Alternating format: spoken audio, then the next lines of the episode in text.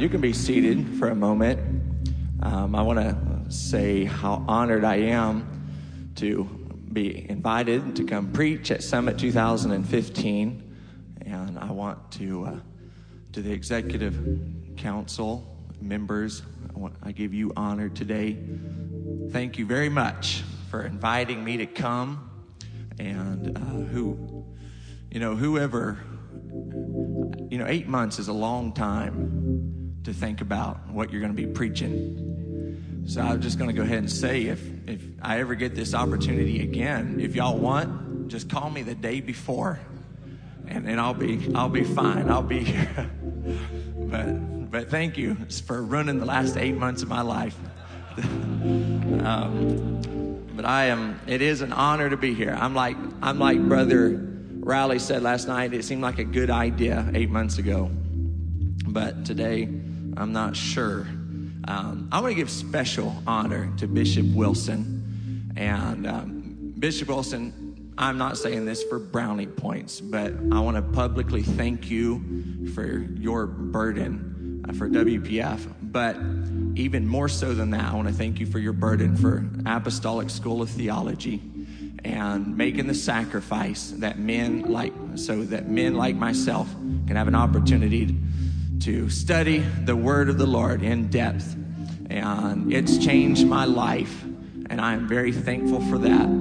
And I plan to be a lifetime student of Apostolic School of Theology, or Wilson Pacific University. Amen. And so I'm just very thankful. I'm not really good at saying probably all the things that I should say to open, but it's good to have some of my family here with me this morning. I have my wife over here. She'll be easy to find because she's about the only lady in here this morning, but I love her very much. And I have my in-laws and my sister and sister-in-law.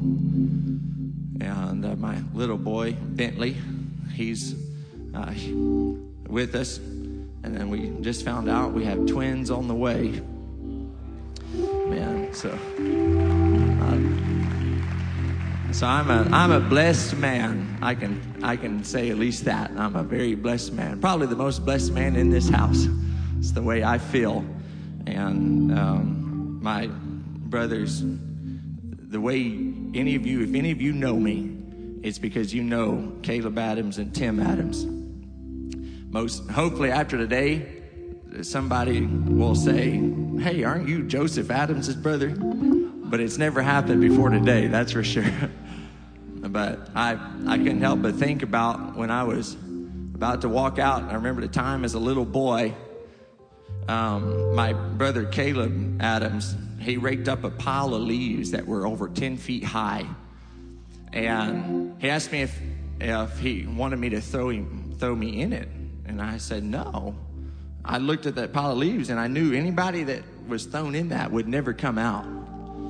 And so I took off running, and he did what any good brother would do. He chased me down and he grabbed me in the house. And he stuffed me in a 3 mil black contractor trash bag. And I will never forget the feeling of bouncing against his knee all the way across that yard. And then the feeling of him and my brother, Tim Adams, helping swing me into those pile of leaves. So I had to fight my way out of the trash bag and the leaves. But anyway, I've got the microphone now. And hopefully y'all could learn something today. I don't know. Oh, Jesus, help me. Amen. Well, I'm going to be reading this morning from the book of Matthew, chapter 6, and also the book of Luke, chapter 8.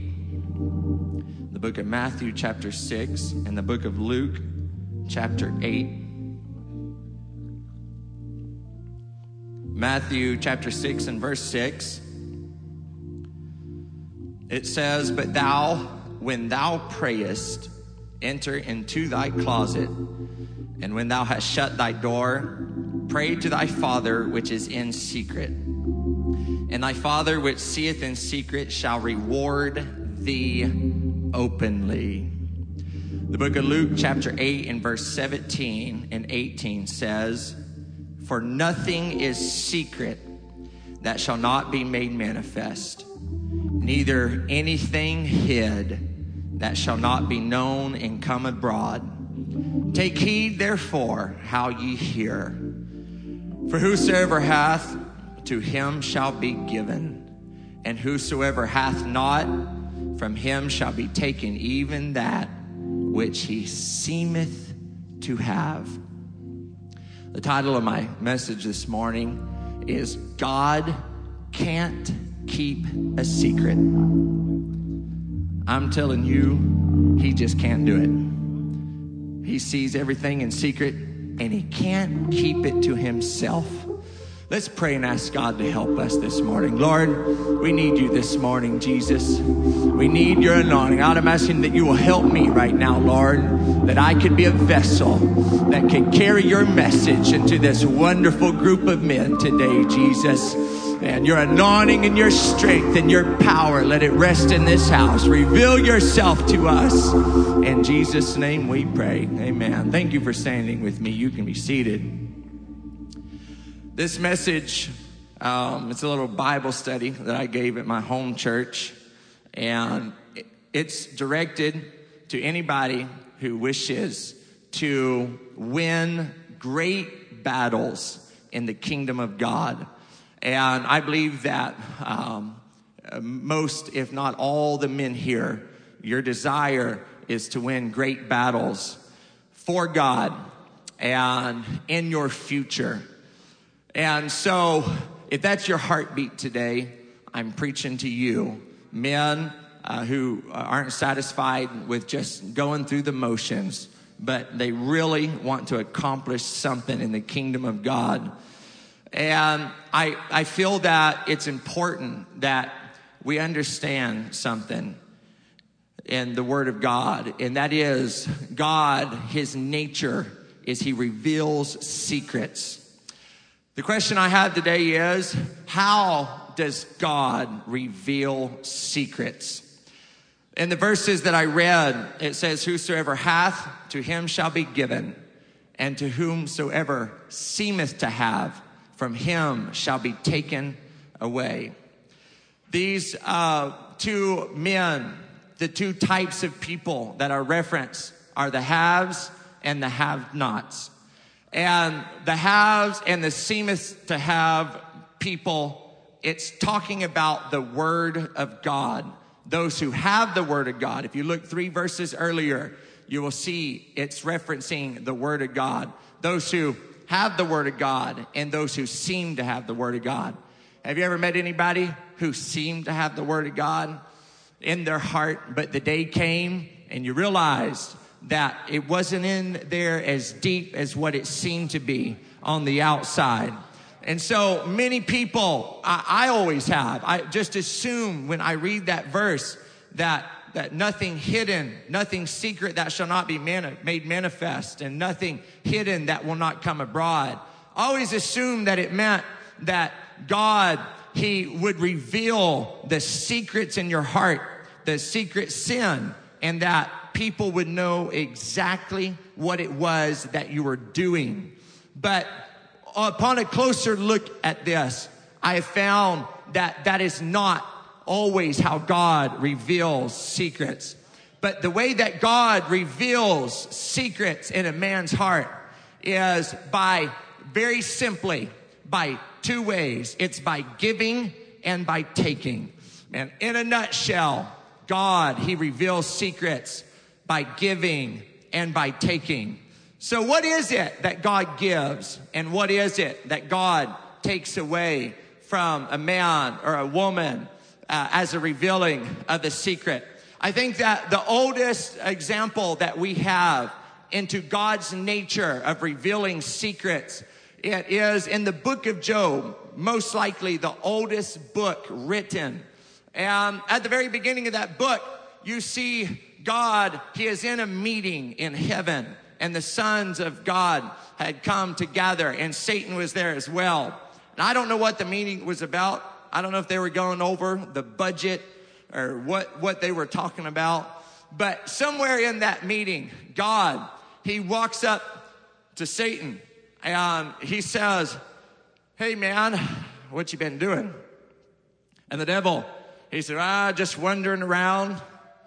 And God, he said, "Have you heard what Job's been doing?" And now Satan's all ears now, because he loves to talk about people. And so the devil says, "No, what's he been doing? Tell me." And God said, "Let me tell you. He's perfect and he's upright. He fears me and he eschews evil." I'll tell you something, devil. He's been getting up every morning of his life and he's been making a sacrifice to me. And he does it when he feels good, and he does it when he doesn't feel good. Man, he does it when life's going well, and he does it when life's not going well. And I just wanted to tell you about what Job's been doing. The devil, he said, "No, God." He said, "That's not the way it is." Because Job just seems to have the word of God in his heart. And God said, "Oh, no, he really has the real thing." And the devil said, "Let me take everything he's got. And then you will see that he was just putting on airs." And so God said, "Okay, devil, go ahead. Take everything he's got." It's important to note, God didn't take it from him. The devil took it from him. So the devil took everything he had. And then we find that all of his friends and all of the family that was left, they began to believe that Job wasn't the man they always thought he was. Because it's in man and women's nature that when stuff is being taken away from somebody, they just automatically assume that God is trying to reveal something to them about what's in their heart. But in this case, it was the devil. And then later, we see that God, he gives back double to Job everything that he had. And then the next verse, it says that his family and his friends who had always had been giving him a hard time, they brought gifts to him. They started bringing all kinds of wonderful gifts, and they were just celebrating with Job. Because when God gives to a person, that's his method of letting everybody around you know that he's been doing the right thing, even when nobody was looking. And so while all hell was breaking loose in Job's life, you know what he did? He kept getting up every morning and being faithful to God. He didn't sin. He didn't charge God foolishly with his lips. He just did the right thing. Even when he laid his head down on his pillow, he didn't have any family left. His wife had turned against him, and maybe tears falling down on his pillow. But you know what? Deep inside of his heart, he kept the word of God. And he said, "I'm going to keep on doing the right thing." And then God gave to him. And then everybody knew that Job really was who he said that he was. And he really was a Christian. And he really was doing the right thing when nobody was looking. I'm telling you, God cannot keep a secret. He can't stand it when everybody thinks that you're doing something when it's not the truth. He'll make sure the world knows. Oh yeah, God, he can't keep it to himself. Amen. It's those who keep the word of God with patience. That's the key word. Job had patience. He had patience. That's who God gives to. Amen. Earlier this year, I was, I came home after a long day, and I walked into my house, and I believe my wife was at a ladies' meeting with the ladies of our church. I was on a Monday night, and I walked into my house, and I was there all by myself. And this is where this message began to be birthed in my heart. Because somehow I began to, my mind started wondering. In my mind, I started thinking. And I thought, here I am. I'm 26 years old. And I started counting up everything that I'd accomplished in my life. And I started thinking about what have I accomplished in my 3 years of ministry? And then I kind of put the math to it. And I thought, dear Lord, at this rate, I'm never going to do anything for you in my life. Some of you know what I'm talking about. And if it's possible to have a physical wrestling match with the devil, it happened that Monday evening when I was there all by myself. I didn't recognize it at first. I thought it was just my own self. I just thought it was my own insecurities and my own self-doubt. But I all of a sudden, I recognized that an evil presence has come into my house when I'm here all by myself. And I began to realize that it was the devil. He was attacking my mind, and he was telling me, look at you. Look at what you have done. Look at what you have accomplished. You're never going to do anything for God. You're never going to be anybody. Man, you know, because if there is one desire in my heart, and that is to do something for God in my lifetime. And the devil, he came into my bedroom, and I was sitting on the edge of my bed. And then I recognized that this was the voice of the devil speaking to my mind. And then I began to realize that I had been going along with this voice for quite some time when it would come to me. And so I don't know, I can't just totally explain this, but something came all over me when I was sitting on the edge of that bed in my bedroom. And I said, you know, as of right now, I'm 26 years old. And if God would have mercy on me, I've got some time ahead of me in my life. So right now, while I'm sitting in this bedroom and I'm here all by myself, I made up my mind. I am not going to leave this bedroom until I get victory over this spirit that's attacking my mind. So I got down on the floor in my bedroom all by myself with nobody around and nobody knowing what's going through my mind. And I began to pray and I began to say, God, you're going to have to help me because the devil's attacking my mind and I've got to break through this. And as I was praying, it's hard to totally explain, but his presence, amen, a heavenly presence came into that room, and something began to happen in my heart and in my mind. It was supernatural. It's the only way I can describe it.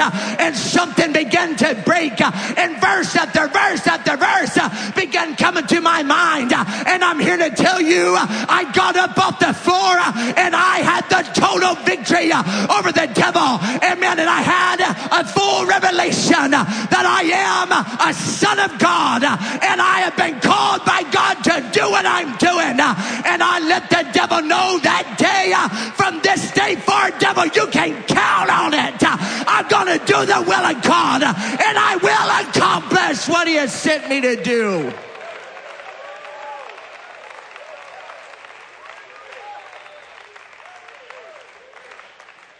But nobody knew the great battle that I had won.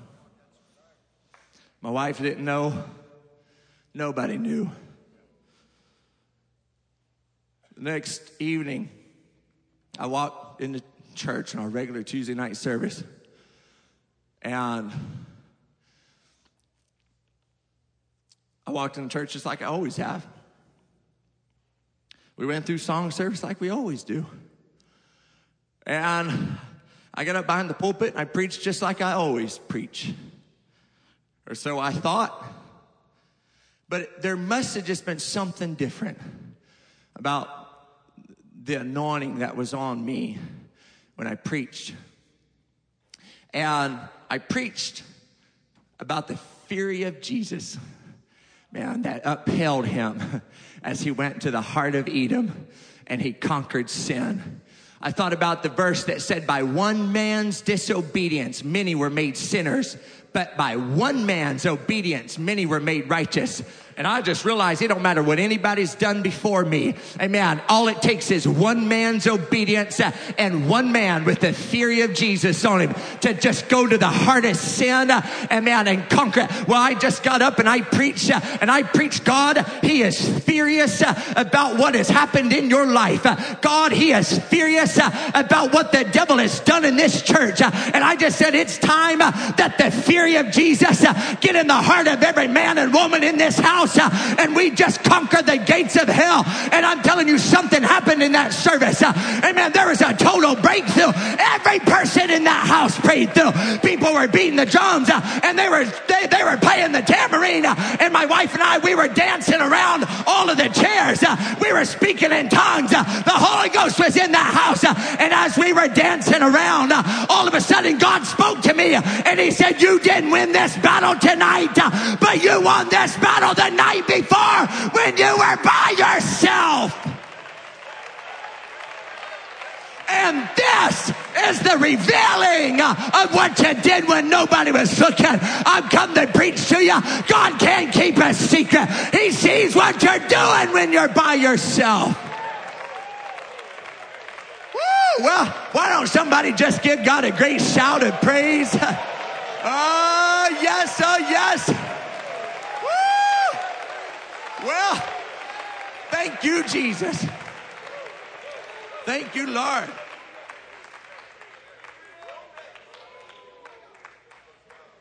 I would have felt a little insecure about telling that story, except I got to realize, and Jesus had the same experience. He was in the wilderness. He was by himself. And the devil came to him and began to tempt him. And you know, he started it with, "If thou be the Son of God, command that these stones be turned into bread. If thou be the Son of God, then jump off this mountain." Here's the whole world. Why aren't you gaining the whole world if you're really somebody? And Jesus, who is the perfect example for us, you know what he did? He looked the devil square in the face. When he was by himself, when nobody was around and nobody there to pat him on the back. And he said this every time. He said, "It is written." That is our perfect example of a man that is fully clothed in flesh, keeping the word of God in his heart when nobody's looking. It was an example of just seeming to have, but he really had it in his heart. And he resisted the devil every time. And he said, "Oh, no, devil, I'm not going to give in to this. Amen. I may not be turning stones into bread right now. I may not be jumping off of mountains, and I might not be gaining the whole world, but I am the Son of God, and I am called to do what I'm doing, and I will accomplish it."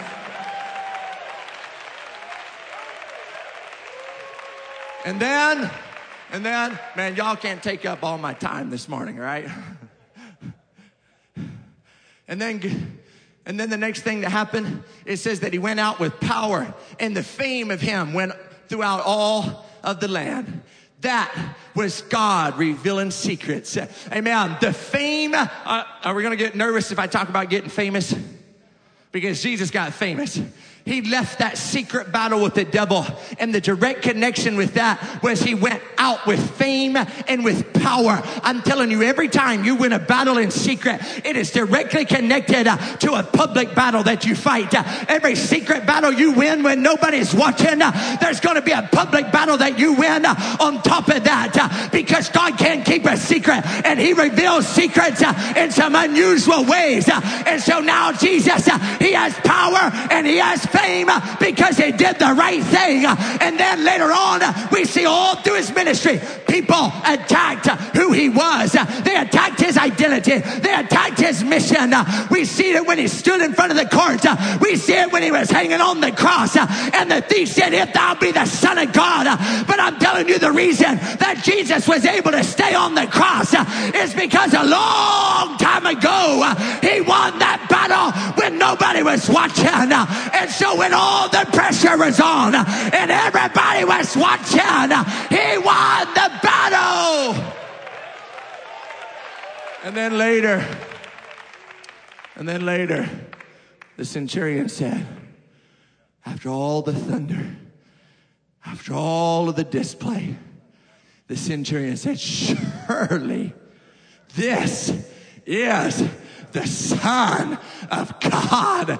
That was God revealing to the world the man, the battle that he won when he was all by himself. It was God revealing to the world he really is the Son of God. And it really does have power. Man, God cannot keep his secret. Thank you, Jesus. Amen. Let's talk about Peter. And let's talk about revelation. Peter, Jesus, he was sitting with his disciples.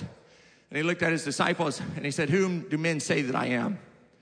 And some said, well, some are saying you're Elias.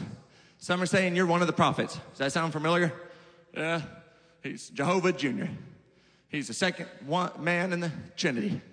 And people saying all kinds of things about who Jesus is. But Peter, I can just see him sitting back and thinking, listening to all these different perceptions of who Jesus was. And I can imagine him in his mind.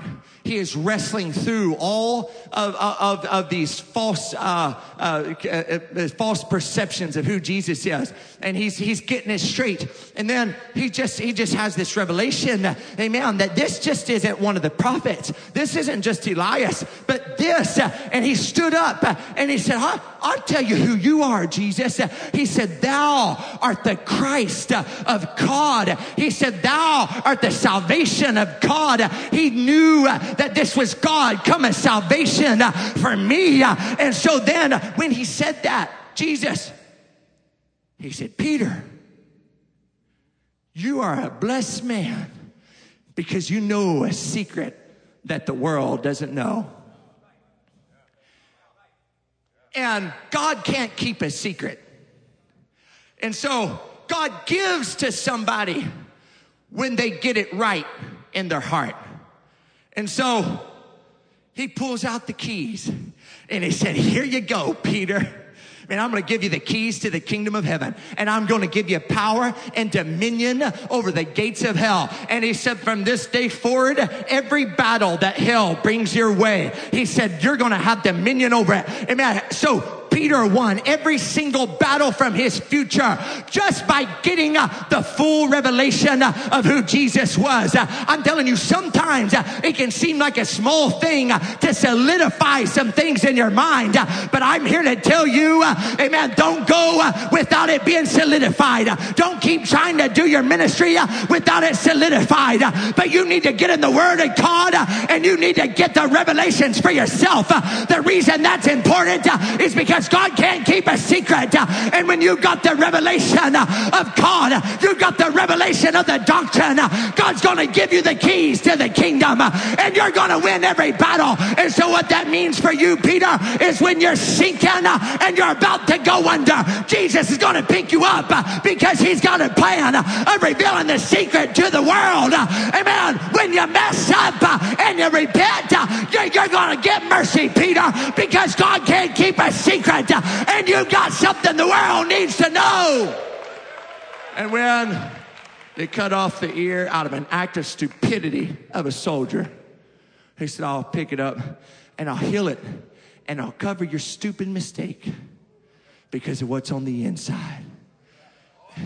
You got to understand that it was that revelation that was in his heart, amen, that kept his faith going. Let me preach to a home missions pastor. Is that okay? I'm going to preach to a home missions pastor here. Man, you ain't been jumping off of mountains and you haven't been turning stones into bread and you haven't been gaining the whole world. But I want you to understand that if you just keep the revelation of who Jesus is, if you'll keep the revelation of the doctrine and you'll be patient and you'll keep on fighting, I'm telling you, even when you feel like you're going down. You may feel like that right now, but I'm here to tell you God can't keep a secret, and there's something inside of you that the world needs to know.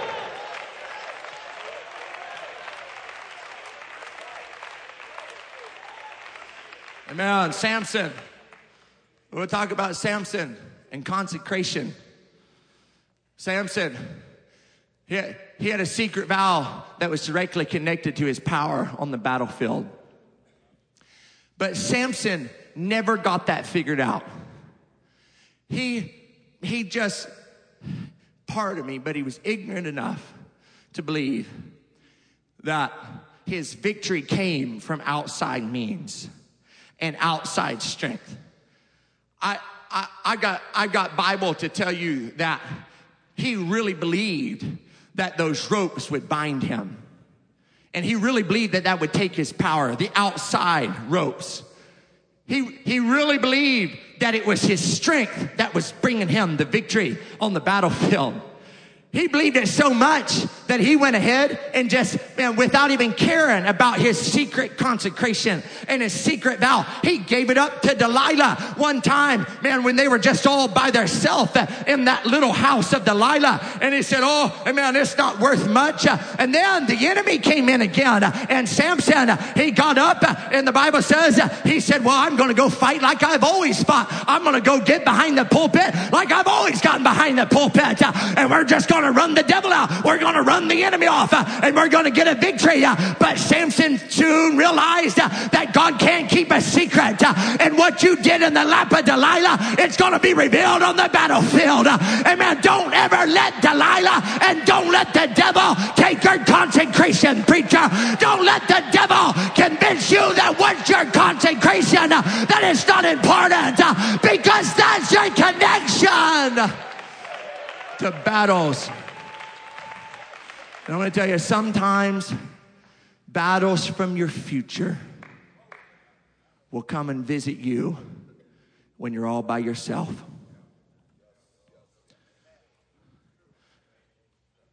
Don't ever believe that those little battles when you're by yourself are just about battles from your present. But there's a reason the devil comes to you when you're by yourself. There's a reason the devil came to Jesus when he was by himself. There's a reason the devil was trying to sift Peter like wheat. It was because he saw battles from the future. Amen. And God forbid that there are battles from our future that we will never win, because we can't win the battles when nobody is looking.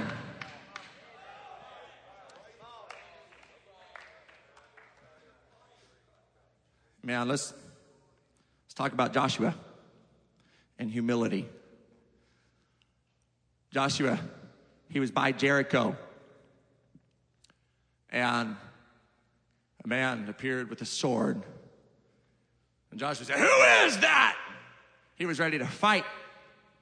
Boy, it's pretty bad when God comes in the situation and you feel like it's somebody against you. That's a bad place to be. And then Joshua, the angel, looked at him and said, "I'm the captain of the Lord's host." And he said, "Joshua, take off your shoes, because the place you're standing is holy ground." And so you got to understand, Joshua still didn't know the reason for this visit. So he just reached down. Okay. And he took off his shoe and he put it down. That was a Jewish symbol of giving up your right to have authority and to have ownership in a situation. And so Joshua knew that when I gave up my shoe, I'm giving up my right of ownership and my right to have authority in this matter. And so whatever this man is about to tell me, I'm giving it all to him. I'm removing my flesh and I'm humbling myself. And then the very next thing that happened is the angel said, "See, I have given you the walls of Jericho." And so God, he always gives to reveal a secret. And so when Joshua was all by himself, and when he was able to humble himself, when nobody was looking, when he was off somewhere on the outskirts of Jericho, he would humble himself, and then God gave him a victory from his future. That humility, it wasn't about just right now, but it was about a battle from the future. And so then later on, when the walls came crashing, and everybody was shouting and dancing, and they were saying, "Thank God for the victory," and they were singing the songs. Amen. What they didn't realize is somewhere in the past, one man all by himself, he said, "God, I'll take off my shoe and I'll give you the right to have dominion, to have authority, and to have ownership in what I'm doing in my life. Who would have thought that something as big as Jericho was something as easy as taking off your shoe? Because God can't keep a secret. And when it comes time for you to face Jericho, amen, he's going to reveal whether you took your shoe off or not.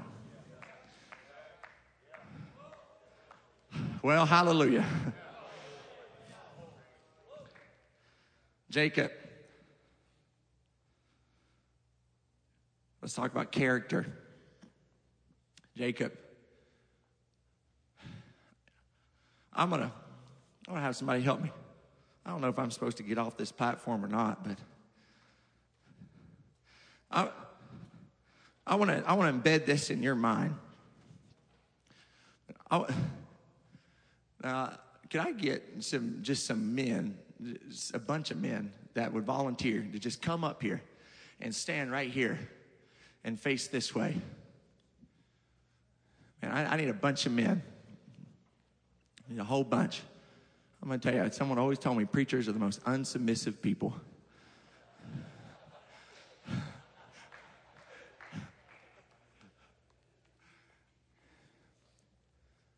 Brother Tiller, would you mind helping me? Can I get some more men? My illustration has got 400 men in it. I don't need 400 men, but I need some tough, strong-looking men. Brother Tiller.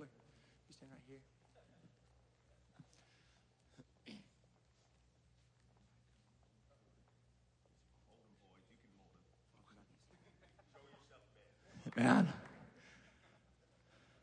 So Jacob, he gets word that his brother Esau is coming with 400 men. And always before in the scriptures, Esau was after his life. And there's no reason to believe it was any different this time. And Esau got word that Esau was coming fast. And there were 400 men with him. And so Jacob, he started thinking quick. And he sent off one group. And he sent off another group. He split up his group. He sent servant to head. He sent away his wife and his family. He said, everybody leave. Go in different directions. Get out of here quick. Esau's coming. And he's got 400 men. And then the Bible says that Jacob was left alone. And there he wrestled with an angel. And this wrestling match began to happen when he was all by himself. His wife wasn't there. His family wasn't there. His church wasn't there. And the wrestling match was for the blessings of God. And I'm going to tell you, this has got to be the oldest wrestling match in the history of mankind. It's where man, he wrestles for the blessings of God, but he's not willing to give up his old name. Where a man, he says, God, give me the blessings, and I'm going to keep my old character at the same time. But there was this wrestling match going on all by himself. And the angel, he was saying, no, you give me your name. And Jacob, he was over here and he was saying, no, you give me the blessings. And there was this struggle and there was this wrestling match and they were being pulled back and forth. They wrestled all night long and the day began to break. And the angel, he said, let me go because the day is about to break. I'm going to tell you, there are some battles that you got to fight when nobody's looking. There are some battles that you got to fight in a secret place. There's some battles you gotta fight before the sun comes up, and you gotta get it right, Jacob. You gotta give up your old name, Jacob. Get rid of your lying ways. Get rid of your manipulating ways. Get rid of it, Jacob, because it's a wrestling match for the blessings. And finally, he touched his thigh, put his leg on a joint, and finally the angel said, "What's your name?" And he said, okay. He knew what his name was. He wanted Jacob to admit what his name was. He said, okay, my name is Jacob. The heel grabber. Okay? And then the angel said, no longer shalt thou name be called Israel. He said, because somewhere in this secret battle, you've relinquished your old man and you've taken on a new man. And then God gave Jacob favor with God and favor with men, because God can't keep a secret, and he always gives to a man to reveal what he does when nobody's looking. And so now Jacob, he leaves that battle, and the only thing he had to show for that battle, it was that the sun was shining on his head, which was the sign of the favor of God, and there was just something different about the way he walked. That's the only way anybody could have had any idea that he was fighting that battle the night before. Hey, I can tell you about a Marine sergeant.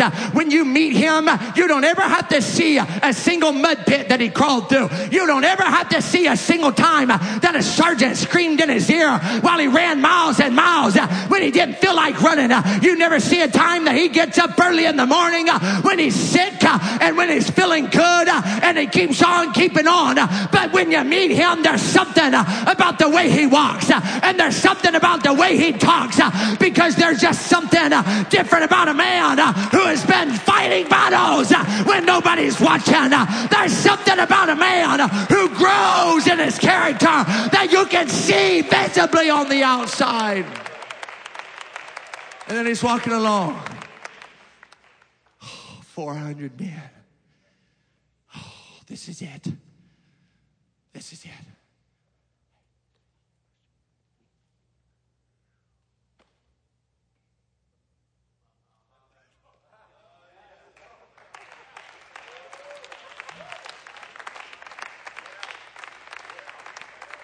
I love you too, Esau. I'm sorry too. Oh yeah.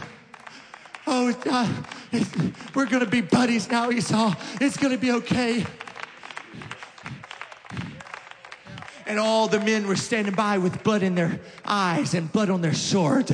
And they were saying, Jacob ought to be glad that Esau is such a nice guy. They better be glad that Esau, amen, that he's so merciful and giving. But Jacob, so you ever hear that? Some people say, well, if I had a money man in my church, I could grow a church too. Yeah, if I had somebody doing this, and if I'd been given that church, I'd be able to have revival too. Amen. There's always some men standing in the background that were saying, yeah, it's because of Esau. It's because of Esau. Amen. But Jacob, he's like, oh no. He's like, I know what it's all about.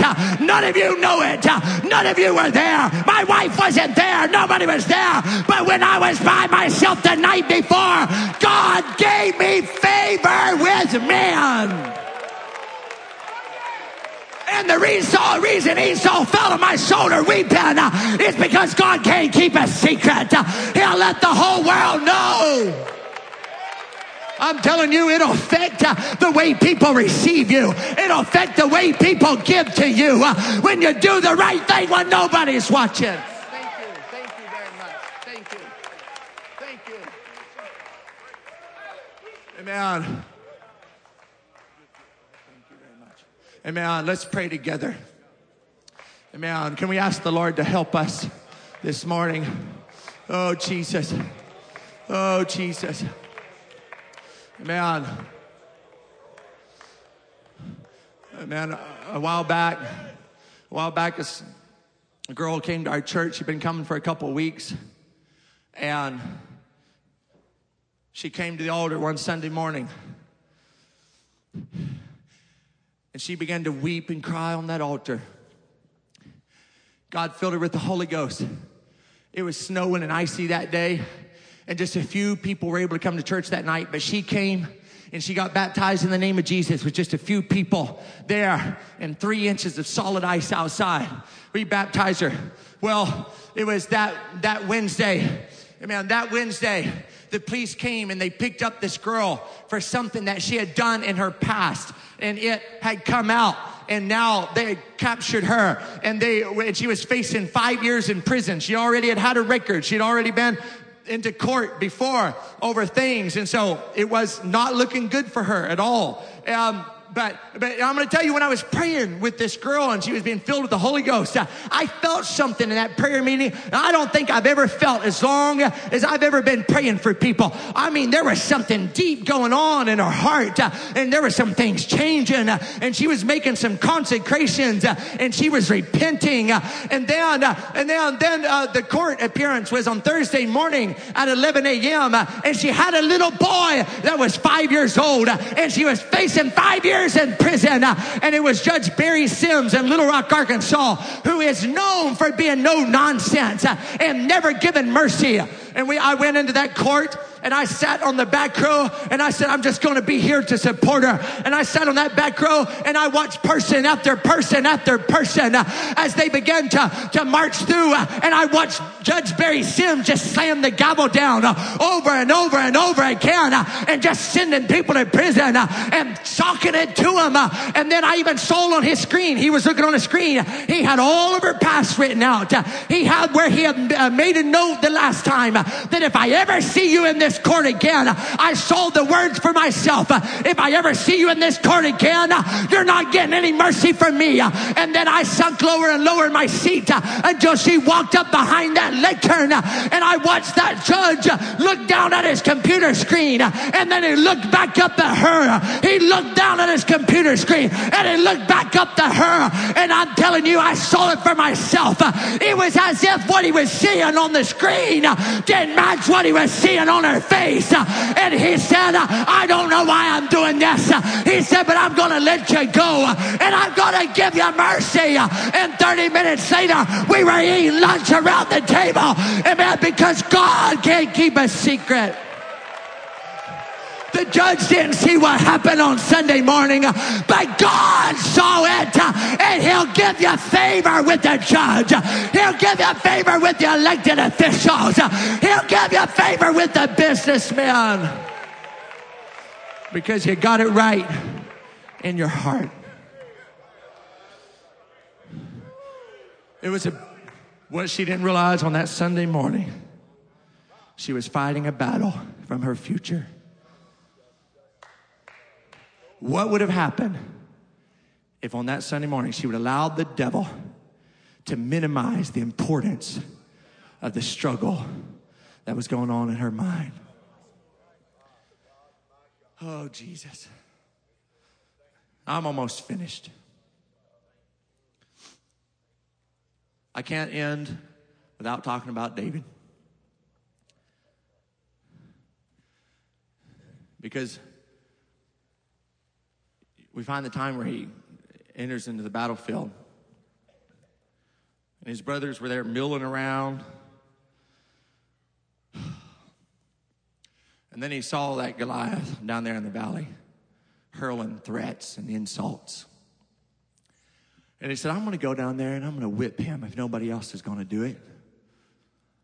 And the word gets to Saul, and Saul, he said, what makes you think you're qualified to go down there and slay that giant? And the first time we hear about what David did on the backside of the wilderness was at that moment. David said, the reason I'm qualified is because when I was by myself and nobody was watching me, he said, there was nobody there patting me on the back. There was nobody there to tell me good job. There was nobody there to sing my praises. And he said, a lion and a bear came out and took a little lamb. And he said, Saul, most people would have just let him have the lamb. And most people would have just said, oh, it's just one little lamb, and my life's more important than that. But he said, Saul, he said, I put my life on the line, and I went and I grabbed that little lamb out of the mouth of the lion and the bear. And not only that, I slew the lion and the bear. And David said, he said, I'm telling you this, Saul, if I can save a lamb when nobody's watching, I can slay a giant when everybody's watching, because God can't keep a secret. And he said, I know God is going to give me Goliath, because he can't keep a secret. And Saul, he said, well, Saul knew then he couldn't say anything because he remembered about a time that he had an experience with a little lamb. And he took a lamb back from battle and he misused it. And he saved it for his own benefit.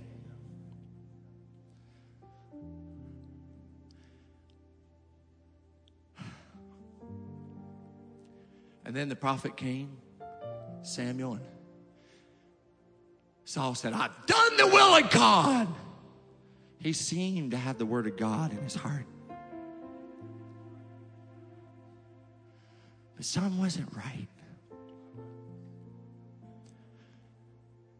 Samuel said, well, what meaneth then this bleating of the sheep that I hear in my ears? Saul, you thought you could misuse a lamb for your own purposes, hide it in your backyard, and you thought you could keep on going and winning victories. You thought you could keep on winning battles. He said, I'm going to tell you, Saul, God can't keep his secret. So he's taken your crown, and he's taken your anointing, and he's taken victories from your future.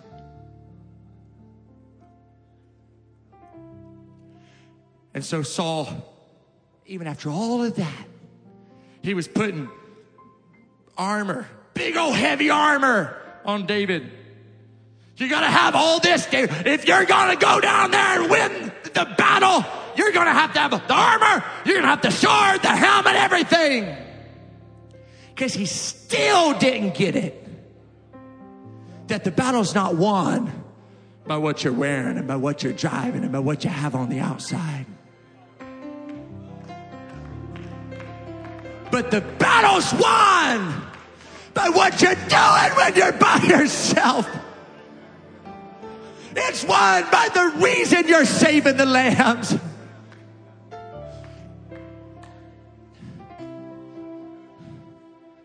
And how hard must have it been to watch little David with no armor march down into that valley and fight a battle that should have been his. How hard was it for his brothers to watch their little brother while they were strutting their stuff in front of Samuel and they were hanging around at the conferences and David was nowhere to be seen. But he shows up and he goes down and he defeats the giant. I don't ever want to watch somebody win a battle that I should have been winning. I don't want to watch anybody fight a battle that should have been mine. So I don't know how you feel, but I'm never again going to doubt the enormity of the battles that I fight when I'm all by myself.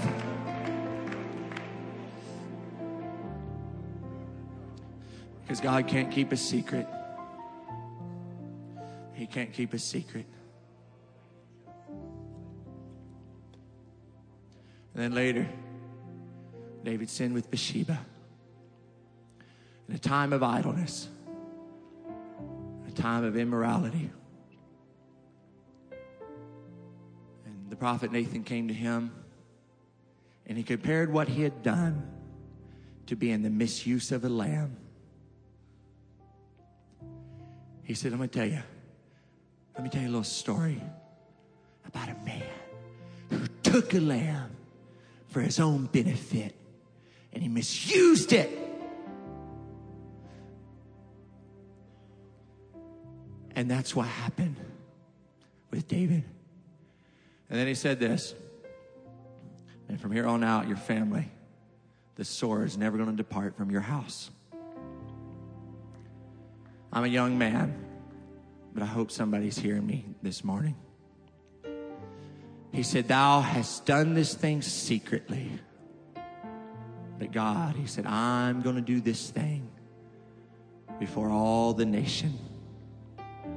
Because God can't keep a secret.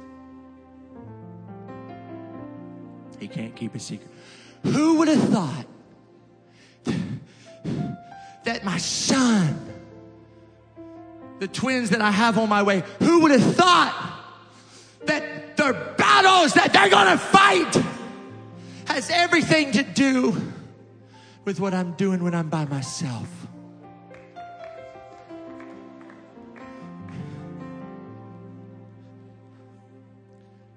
I know you're standing. You can. I'm finished. I gotta say something. I know I've taken too long. I've gotta say something. I remember a time on a Sunday morning. I was sitting on the edge of the platform in North Little Rock. I was talking to one of my friends, and I looked down, and sitting 4 rows back, I saw a man who I love very dearly. An older man, and he was weeping. Tears were streaming down his face. This is a man who never cries. And I knew him well enough that I immediately knew what he was crying about. He was crying over battles that he never won in his life. And I love this man so much that I couldn't even break the conversation with my friend. I got up from that platform and I walked up to the mezzanine. I walked up into the balcony in the farthest corner. And I got down underneath the pew and I began to weep and cry. And I said, God, what do you do about a man that's lost all these battles? And he's at the end of his life. And I weeped and I weeped. I didn't even realize that everybody was gone. My wife was sitting at the bottom of the stairs. She had found me and I was just weeping. And as I was praying, I saw in my eye 2 men. One was weak, and everybody was helping him along. And the other man, he was strong. And he was helping others along. I didn't know what it meant. But God, he said to me, don't worry about other people's decisions. He said, this is about your decisions. And then that Thursday night after that Sunday, my normal prayer time, I was praying. And all of a sudden, God spoke to me. And he said, those 2 men are you. And the man that you become has everything to do with what you're doing right now and the decisions that you're making today. Life and good and death and evil. Great victories and great losses are lying ahead for every man in this room. You and you and you, every one of you, you're heading to 2 destinies. And the man that you become has everything to do with the decisions that you make right here today, deep in your heart. Deep in your heart. I'm finished. I guess I should pray. I don't know.